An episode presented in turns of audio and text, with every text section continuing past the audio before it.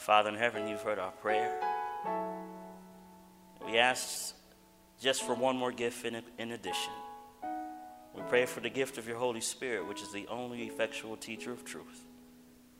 And we pray this in the name of Jesus and claim the merits of his holy and most precious blood. Amen.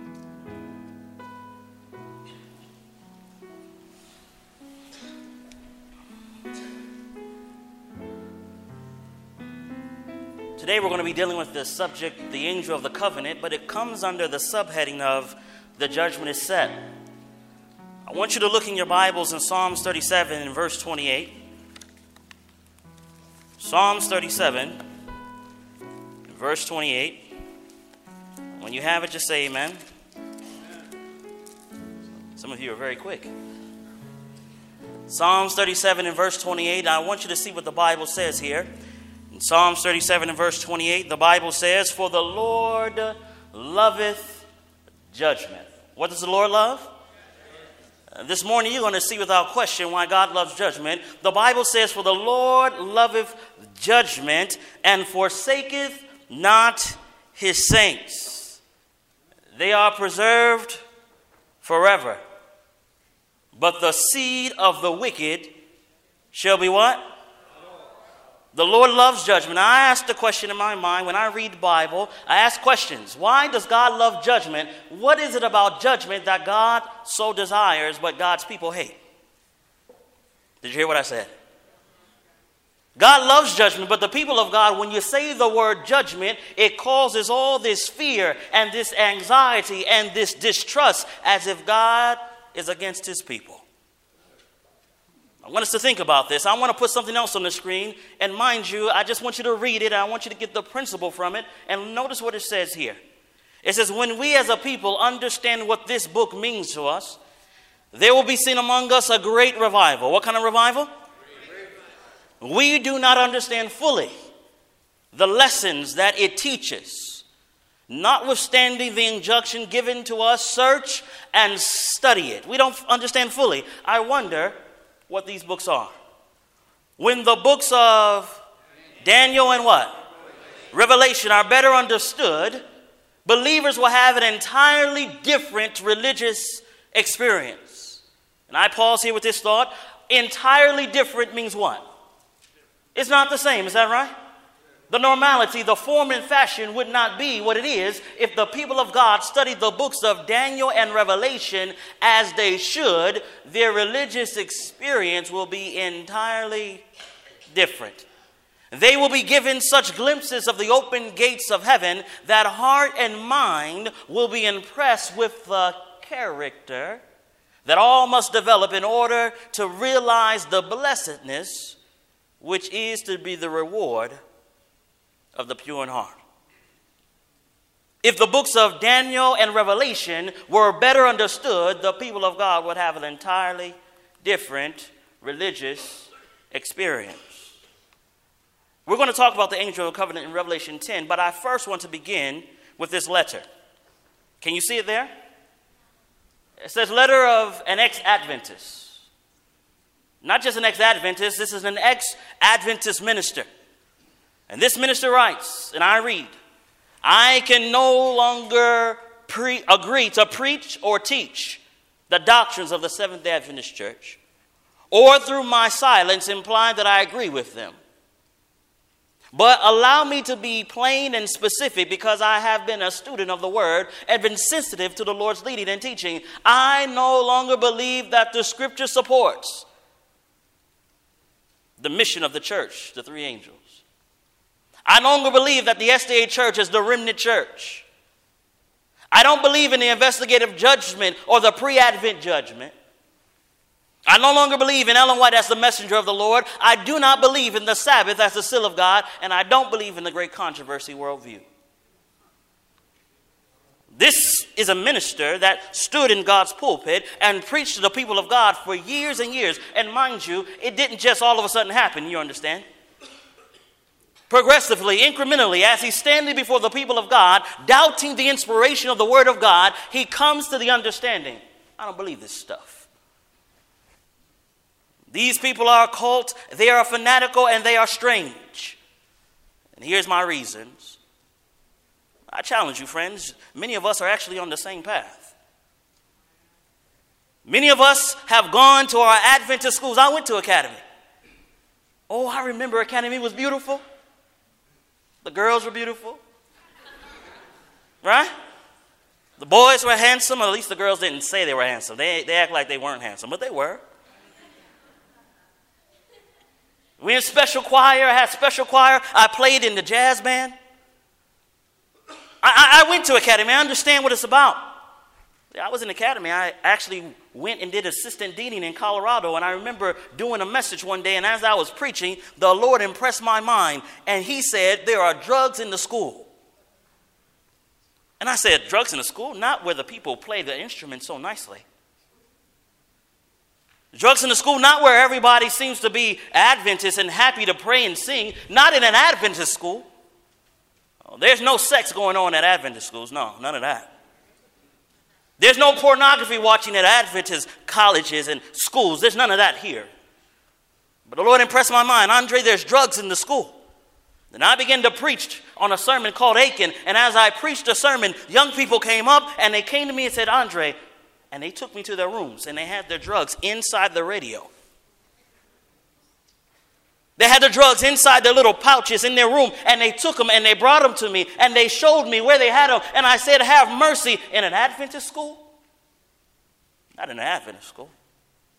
You see, the problem is, friends, our young people don't know who they are. You say Seventh day Adventists, they say, Oh, they go to church on Saturday. That's not what Adventist is. You know, there are many churches that go to church on Saturdays. Adventist is not just someone who believes that the seventh day is the Sabbath, neither is one that simply believes that the Lord is about to come. There are other people that believe this. But we have a distinct message.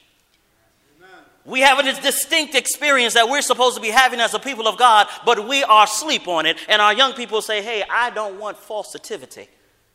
I don't want, I don't want, I want something real. Give me something substantive. Give me something that I can live with that will change my life. Give me something. But we act like this is a theological discussion. We just talk amongst ourselves. Oh, yes, I believe that this and this. And look, it has to be real. What does the gospel do in the life of the person that preaches and teaches it? Am I a kind Christian? Am I a loving Christian? We're studying, we're going to study. I just felt that needed to be said at this moment. Open your Bibles to the book of John, John chapter 7. John chapter 7. And in John chapter 7, we see Jesus at the Feast of Tabernacles. In John chapter 7, beginning at verse 37, the last day of the feast. Jesus is there, and mind you, you must understand that the Feast of Tabernacles, the people would often gather together, and on the last day, they had this tradition where the priest would carry this water. And it was silence. As the priest is carrying this water, symbolizing this water of life, this purification that was supposed to take place, he's walking, and all of a sudden, in the midst of this silence, there's a cry that is heard. And notice what the Bible says in verse 37. It says, In the last day, the great day of the feast, Jesus stood and cried, saying, What did he say? If any man thirst, let him come unto me and what? He that believeth on me, as the scripture hath said, out of his belly shall flow rivers of living water. Man, that's deep. That was the sermon. He was done. And as he says this, all eyes are now fixed on the living water, not this water that people are walking around with this religious form. No, the living water in human form, Jesus, and they're looking and they're saying, What manner of man is this? Notice the questions that are now raised after he makes this statement. It says in verse 40, Many of, the, many of the people, therefore, when they heard these things, said, Of a truth, this is a prophet. Others said, This is the Christ. But some said, Shall, shall Christ come out of Galilee? Have not the scripture says that Christ cometh of the seed of David and out of the town of Bethlehem where David was? It sounds like an Adventist debate. It sounds like a debate between theological information, but still no one has gone to the man and said, Hey, where's the water? Seems like an argument about whether there's a, a, heavenly sanctuary or not, or whether not Ellen White is a prophet or not, and no one has gone to the man and said, Where is the water? It's a problem. You see, as I travel from hither and yon, and as I go across the country and I preach and I see, I see the people of God without the power of the gospel. I see the people of God with a form and a shell of what religion looks like, but when the people come to take of the tree, there's no fruit. Friends, I challenge you. I challenge you today. I challenge you to change your ways. I challenge you no longer to look at this as a theological debate or, or debate or whether or not this is this or that. I ask you to go to the man and ask the man to give you living water. Notice again what the Bible says. Now, the Pharisees have a problem with what's going on. verse 45 says, Then came the officers to the chief priests and Pharisees, and they said unto them, What, what, Why have ye not brought him? What's going on? How come you haven't arrested him? The officers answered and said, Never a man spake like this man. I love what the Penny Inspiration says about this verse. She said, Never a man spake like this, because never a man lived like he lived. Never a man spake like this. How could he speak with such authority? And, and I'm going to arrest him, but as he's speaking, I can't arrest him. He's so powerful. He's so awesome. He's so loving. There's something different about him. It's something different about the way he teaches and he preaches. I can't arrest him. And notice what they go on to say. Verse 48 Have any of the rulers of the Pharisees believed on him? But this people who know of the law are cursed. Nicodemus said unto them, He came to Jesus by night, being one of them. Doth our law judge any man before it hear him, and know not what he doth? They answered and said unto him, Art thou also a Galilean? Search and look, for out of Galilee ariseth no what? So they're having a theological debate still. Nicodemus makes a point, though. So I can imagine now in this group of men, these groups of Pharisees, there are these men who say, you know what, he's got a point. We can't judge a man unless we catch the man in sin. That's what they're saying. They're thinking, we got a point. We got to figure out a way to catch the man in sin. So, you know, they came up with a plan. In John chapter 8, Jesus went into the Mount of Olives, and early in the morning he came again into the temple. And all the people came unto him and sat down and taught them. Can you imagine that? Yesterday he said, I'm the living water. They said, I got to go get something to drink this morning. They're all gathered there. There are hundreds of thousands of people sitting around as Jesus is teaching in the temple. But there's a disturbance. Notice the verse. And the scribes and Pharisees brought unto him a woman taken in adultery. And when they had set her in the. Where is she at? She's in the midst. And when they had set her in the midst, they said unto her, Master, this woman was taken in adultery in the very what? Now you got to think about this. My mind starts to wrap around this idea. This woman is not caught with a camera she's caught in the act. Now, my mind starts to wrap, wrap around this idea that she's caught in the act. I, I don't see her having many clothes on. If she's caught in the act, I don't see her uh, uh, being clad as they put her in this picture. I see her as not fully clad. And I see her thrown in the midst of thousands of Seventh day Adventists. I see her thrown there. And I can see the minds of the people going, kind of woman is this? I see the minds of the people saying, well, we can't have this in church. I see, the, I see the minds of the people and I see the leadership and I see the leadership there with their, their stones ready. But do you know what the problem is in this story? When we preach this story and teach this story, we often teach this story as if the woman is the center of the problem. Do you understand that the problem, the center of the controversy, is on Jesus? Listen now. They caught the woman in the act. They set her up. They entrapped her. They knew that she would fall into the dirt. They knew it. They brought her in to entrap Jesus, to get Jesus to say something that will make him break the. Now, who's this man, Jesus? I'm going to put a couple of verses up here. We won't go to all of them, but go to John chapter 1. Who is this man Jesus? And sometimes we need to ask ourselves these questions over and over and over again because sometimes when we think we know, we really don't let it sit and settle into our brain cells who this man Jesus was. The John chapter 1, look at verse 1. The Bible says, In the beginning was the Word. and the Word was with God, and the Word was Jesus is this word, my friends, and the same and the same was in the beginning with God. All things were made by him, and without him was not anything made that was made. In him was life. In him, in this man Jesus was life, and his life was the light. His life was the light of men. Notice what it says in verse 14. And the word was made what? Then the Word was made flesh and dwelt among us, and we beheld His glory. The glory as of the only begotten of the Father, full of what? Hold on to those two words. The glory of God is consisted of two major components. What are the two components, my friends? Grace and truth. These are the components and the characteristics of God. They are both merciful and they are both truth. They cannot be separated one from the other. I can't preach a gospel that simply says, oh, the grace of God, the grace of God, the grace of God, the grace of God, and leave the truth of God out. And I can't preach a gospel that says the truth of God, the truth of God, the truth of God, and leave the grace of God out. They must be perfectly blended what? Together. And this is the Son of God. Notice what it says in verse 18. Verse 18 says, No man has seen God at any time. The only begotten Son, which is in the bosom of the Father, he have what? He have declared them. Can you imagine this now? Jesus is the embodiment of God.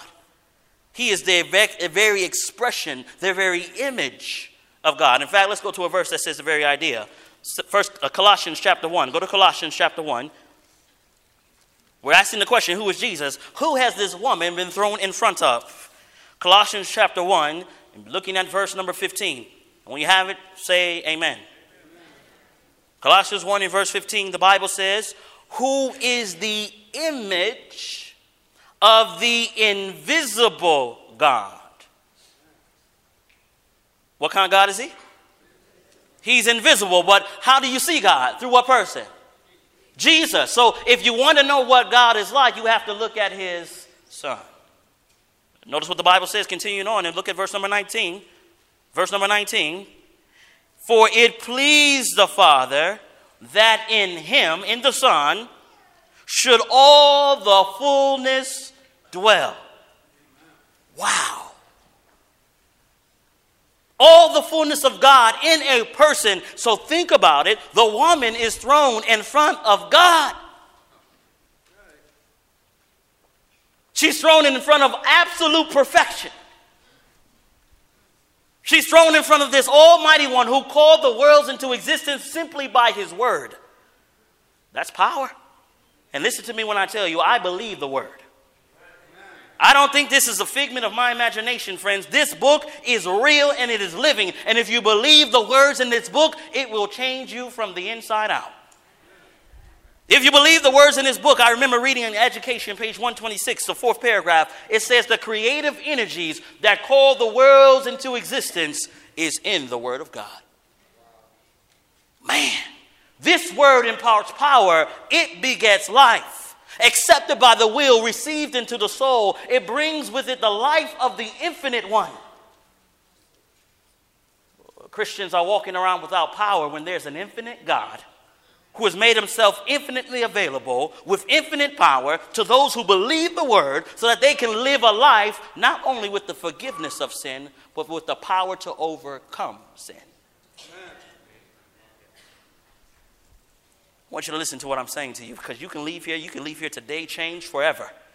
You don't ever have to walk around here as a, a, a, a lost a puppy dog with, that lost his tail. Huh? You don't have to walk around here as if you're a slave to the enemy of your souls. You don't have to walk around like that.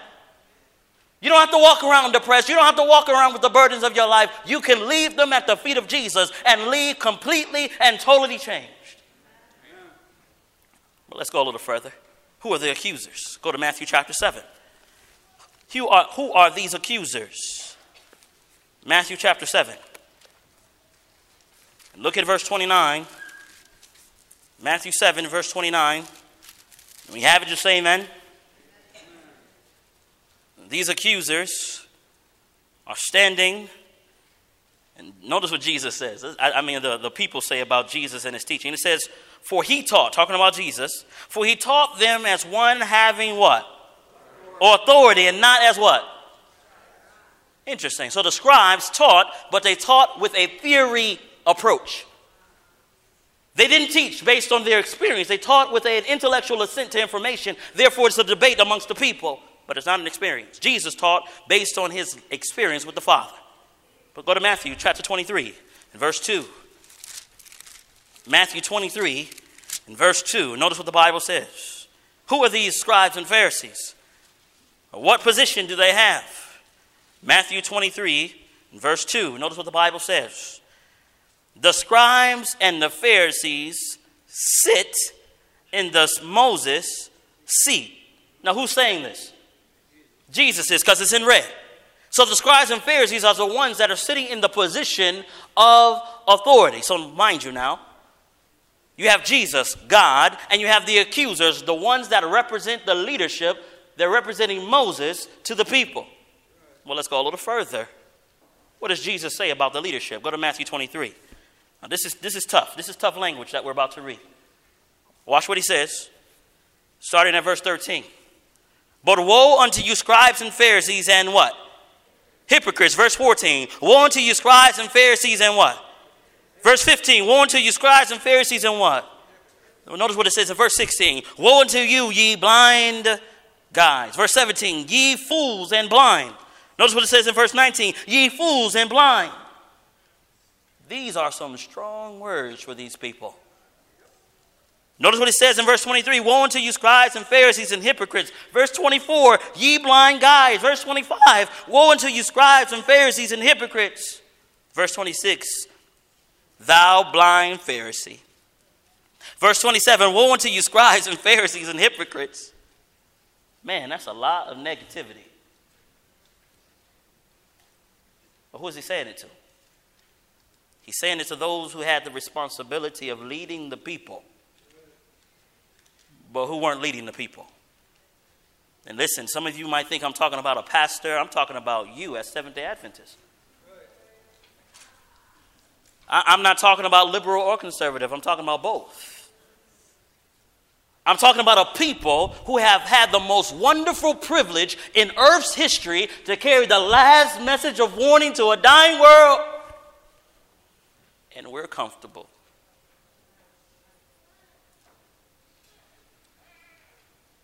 We're comfortable. Well, let's go a little further. Who's the broken? John chapter 8. Go back to John chapter 8. Go back to John chapter 8. now that we have the picture, you have, you have what's going on, general picture.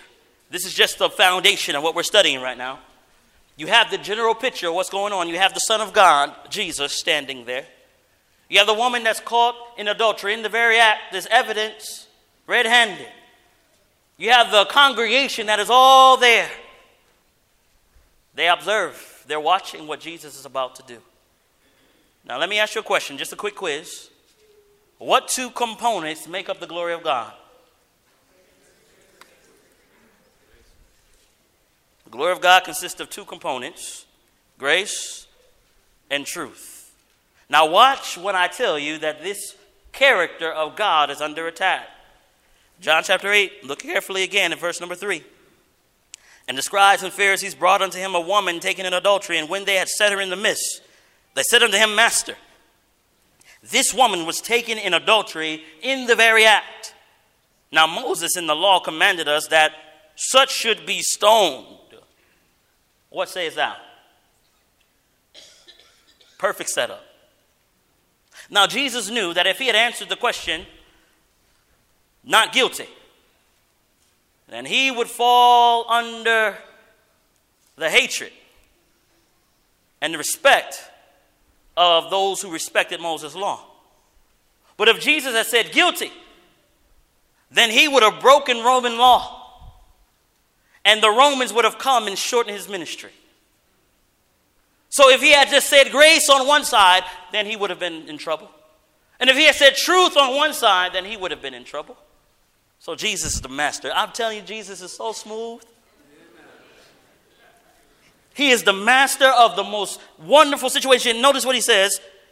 This they said, tempting who? Who's him? Jesus. But who's Jesus? God. So when they say this, they're really attacking God.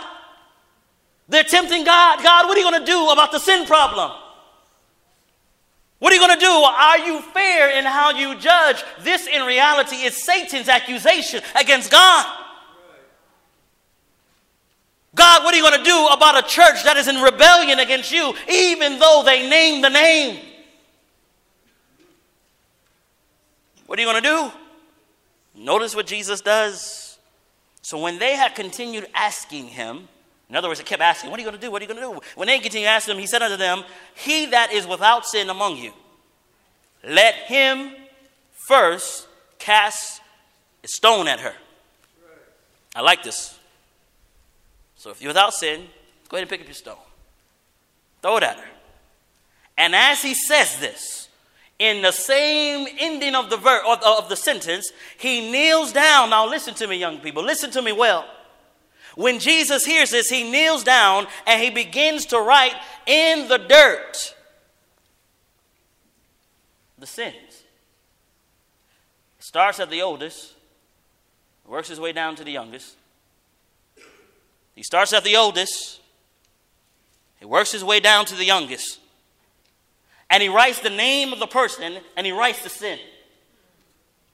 He writes the name of the next person and he writes the sin.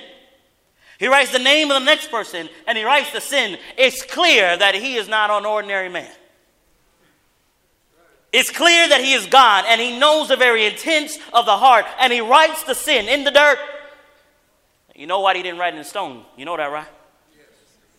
You see, if he had written it in stone, there would have been no salvation, even for those Pharisees' friends. But he writes it in dirt so when he gets up, he can sweep it away. Starts with the oldest, and the oldest has a stone in his hand. listen to me, listen to me well. The oldest has a stone in his hand. He may have one of the smaller ones because he's a little older. He can't pick up bigger stones. And he has the stone in his hand and he's ready to throw it, and he comes a little closer. He sees his name and he walks away. He drops the stone and he walks away. The next one comes with his stone and he leaves it and he walks away. The young person comes with the bigger stone because he worked out, you know. He sees his sin and he walks away. But this is a problem. Each one of the Pharisees made a mistake. You see, they should have done what they did to the woman. You see, the woman was thrown in the in the midst. She was at the feet of Jesus. Now Jesus is on the ground, writing in the dirt. The men who had the stones in their hand, they should have dropped the stones and fell at his. Let me make this even more clear. I was doing a meeting. I was doing a meeting, and uh, in the meeting, we were dealing with how to do soul winning. In the room, we are talking about what do you say to somebody if they were molested when they were a child? How do you, how do you answer that person? If they were little and they got beaten and, and, mis- uh, and abused, how, how do you answer a person when they say, Where was God when that was going on? And I remember just posing the question as if it was a intellectual exercise. And in the room, someone raised the question, but you could tell in the voice that it was not an intellectual exercise. You could tell in the voice when they asked the question, they had the experience. They had been molested when they were a child. And they began to weep and to cry and say, Why would God allow a five year old girl to be molested? And she was still hanging on to her stone, you understand? And I remember a young man in the room who had gone through a same experience. In the same room, I was amazed. In the same room, a young man stood up and said, I've gone through the same experience. But he said, I left it at the feet of Jesus. He said, I've gone through the same thing and I left it at the feet of Jesus. I no longer have the stone. Some of you have anger problems. Some of you have resentment against your parents because they mis- mistreated you, and your parents have divorced, and you're left broken. And you say, Where is God when my life is messed up like this? You have the stone in your hand. Some of you are saying, hey, the church, if the church had only treated me better, if they had only treated my child better, then my child would not be out of the church now. You have the stone in your hand. I want you to hear what I'm saying. Everybody in this room,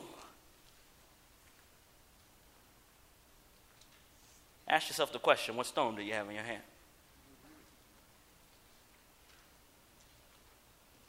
I want you to drop it. But instead of walking away, I want you to fall at the feet of Jesus. Now it's amazing what happens now. I want you to think with me now. It's amazing what happens here. The verse says, verse 8, and it says, And again he stooped down and wrote on the ground, and they which heard it, being convicted by their own what? conscience went out one by one, beginning at the eldest and even unto the last, and Jesus was left what? Wait a second, this doesn't even make sense. There's a thousand people in the room. But he is left there what?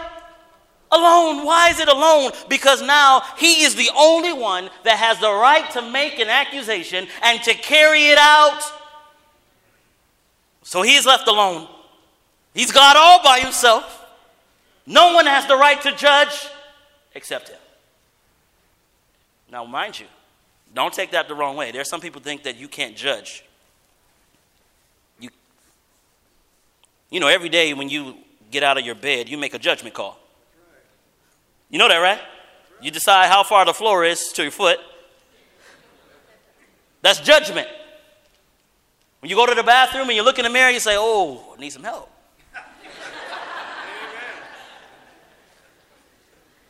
That's judgment, friends. You understand that? You are given the ability to determine between right and wrong. You have the right to make that judgment. Amen. The only judgment you don't have a right to do is put somebody in hell. Or heaven. But everybody has a right to judge. You do it every single day. You're making a judgment call right now. Is this brother serious or he's a joke? You're making that judgment call right now. But Jesus is left alone because no one has the right or authority to make another statement to this woman except Jesus. Now, watch what happens. Watch what happens. It says, And Jesus was left alone, and the woman, what is she doing? What does the verse say? And the woman standing. I pay attention to the little things. Well, the woman was thrown at the feet of Jesus. But now Jesus got on the ground, and the woman is standing. The woman is standing. It seems to me that there's something transitioning here. There's a switching of positions that have taken place. The woman is standing in the midst. When Jesus had lifted up himself and saw none but the woman, he said unto her, Woman, where are those thine accusers? Have no man condemned thee? Great question. Why did Jesus ask her the question? What did he want her to see? Verse 11, she said, No man, Lord. Oh, I love that. You know why? Because now she has submitted herself in reality to be at the foot of Jesus. Before she was thrown there, she didn't come there by her own volition. She was thrown at the feet of Jesus, but now she has acknowledged him as the Lord. When somebody's your Lord, that means they're your master. When they're your Lord, that means you have subjected yourself to being their slave, and you will do anything that that Lord tells you to do. I want to ask you a question. Don't answer out loud, and I dare say, don't even answer in your own heart, because your heart is deceitful and desperately wicked. But is Jesus your Lord? Is he your Lord? Does he have your heart? Does he have your warmest affections? Or does some boy at Academy who doesn't even know how tall he's going to be, is that your boy?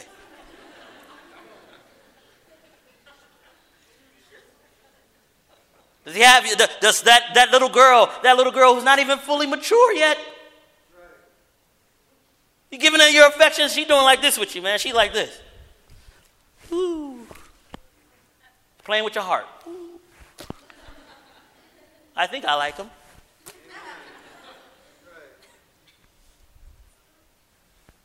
I mean, I've been there. I've been there. I was academy. I know what it's like. There's something more sure than these fickle relationships that we get in so early. His name is Jesus. What's his name? Jesus. Do you know? I was teaching my literature evangelists. I was talking to them and training them. And I told them the secret, one of the secrets of doing literature evangelism. I said, you know what one of the secrets is? You say the name of Jesus with reverence and softness and angels will draw near to soften the hearts of the people at the door.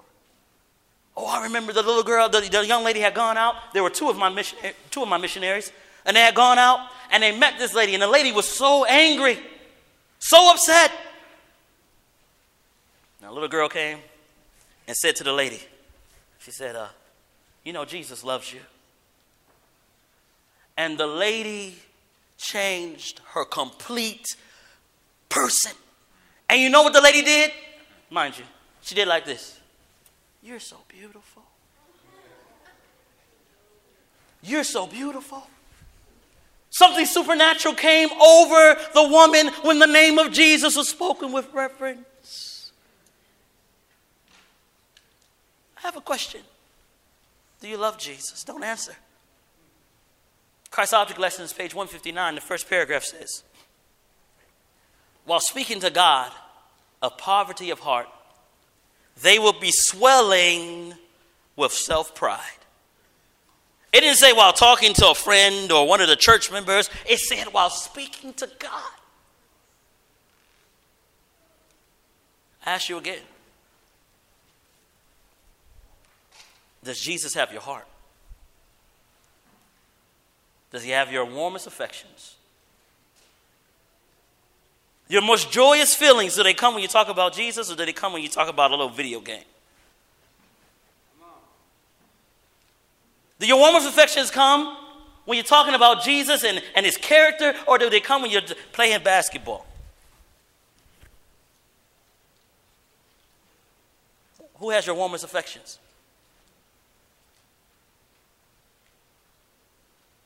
This is not a game to me.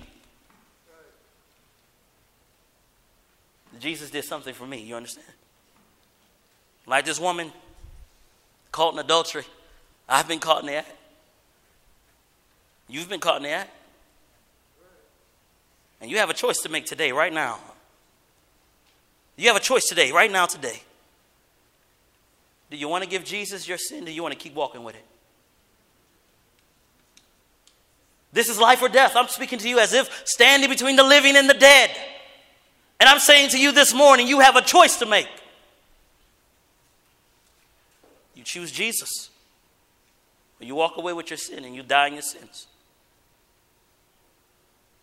Jesus says to her, She said, No man, Lord. And Jesus said unto her, Neither do I condemn thee. Go and sin no more. Those last words are even more, more powerful than the actions that he took. The very declaration itself go and sin no more. Don't go do what got you in this place in the first place. Amen.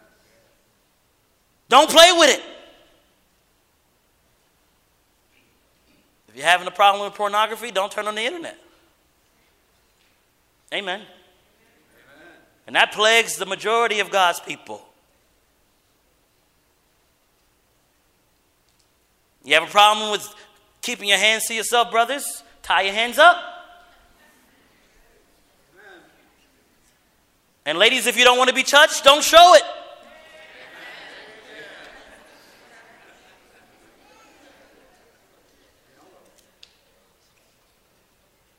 Go and sin no more.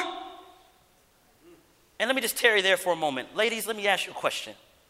What right does a man have to look upon your body who is not your husband? What right? If you look at the sanctuary, the sanctuary is covered. It's covered.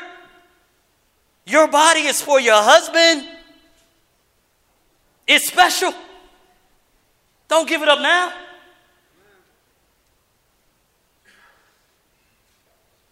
Brothers, you need to respect the ladies way more. They're not a piece of meat. Amen. Jesus said, Go and sin no more. Well, it's impossible. Let me tell you right now, it's impossible for a man not to sin any, anymore without Jesus. So if I'd ended that sentence earlier, I would have been an apostate. And anybody that teaches that you'll be sinning till Jesus comes is not a Seventh day Adventist minister. Jesus can help you today. And I'm going to stop the sermon. I have much more. I didn't even get anywhere. But I'm going to stop the sermon. I'm going to make an appeal. This morning, you have a choice to make.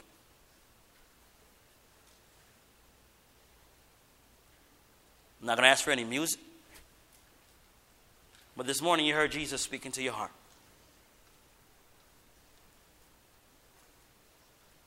And this morning, you want to come to Jesus and be forever changed from the inside out. And I'm not making this appeal for everybody. This one's not for, I have another one for everyone. This one's specific. This one is you want to give your heart to Jesus. You haven't given your heart to Jesus before. And this morning you want to give him your heart. If that's your decision this morning, I want you to raise your hand.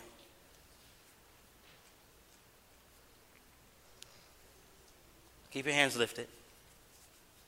This appeal is not for everyone. The next one is for everyone.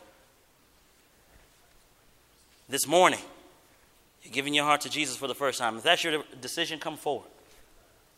I saw your hands. Amen. Amen. Amen.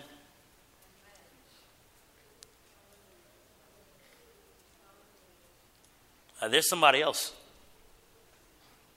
The Lord sent me here. There's somebody else this morning who needs to give their heart to Jesus for the first time. I mean, really give them your heart this morning. Is there another? Every head is bowed, every eye is closed. That's what the congregation should have done when the woman was coming up. Every head is bowed, every eye is closed. Is there another?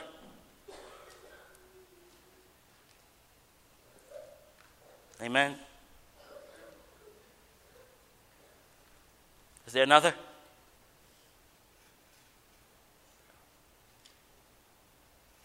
It's you this morning that God is calling. Why walk away with your burdens this morning? Why wait for another time? What's the point?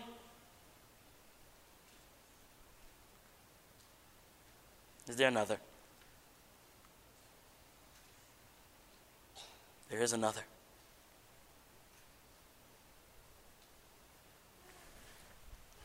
My next appeal. You know you messed up. And you know you haven't walked the way God has asked you to walk. And this morning, you want to recommit to leaving everything at the foot of Jesus. I just want you to stand where you are.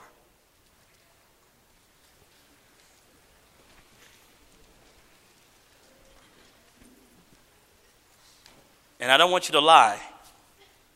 Some people stood because their friends stood and then everybody else stood.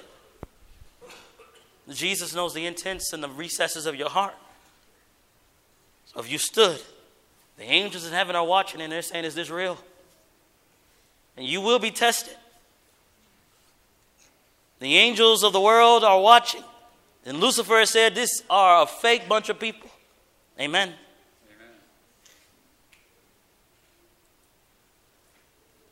And right now, you're recommitting yourself to Jesus and leaving everything on the altar.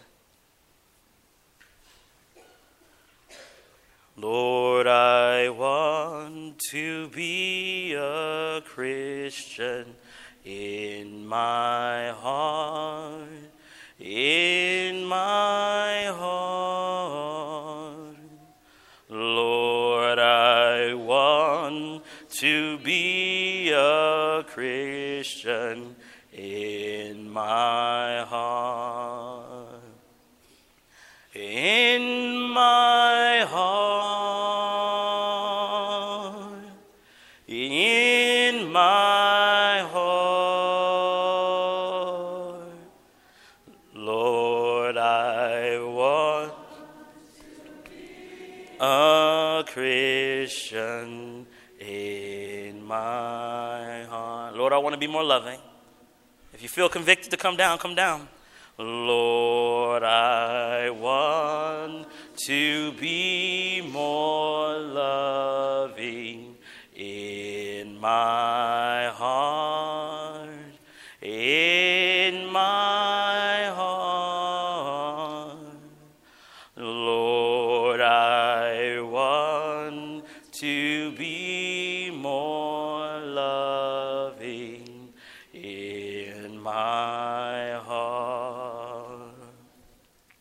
In